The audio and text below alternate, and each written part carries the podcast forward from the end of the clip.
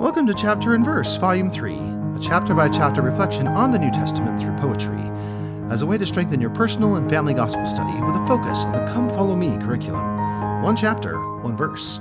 My name is Michael DeYoung, and today we have a text based on 2 Corinthians 1. The focus verses for this text are 2 Corinthians 1 3 through 7. Blessed be God, even the Father of our Lord Jesus Christ, the Father of mercies, and the God of all comfort who comforteth us all in our tribulation, that we may be able to comfort them which are in any trouble, by the comfort wherewith we ourselves are comforted of God. For as the sufferings of Christ abound in us, so our consolation also aboundeth by Christ.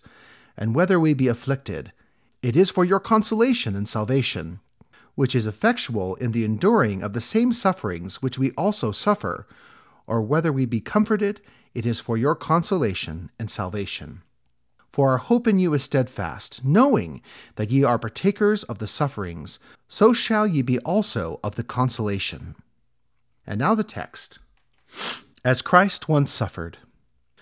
As Christ once suffered, so do we, afflictions for the gospel's sake, but yet in Christ we may be free, his consolation now to take.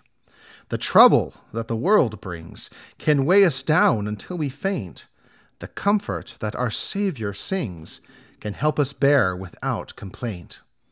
Our suffering must be taken still, but if we worthily partake, these sufferings will advance God's will to consecrate the steps we take. Salvation is the final balm, the consolation of the just, to soothe the heart and make it calm to fill its space with love and trust. Thank you for listening. If you like what you hear, please share.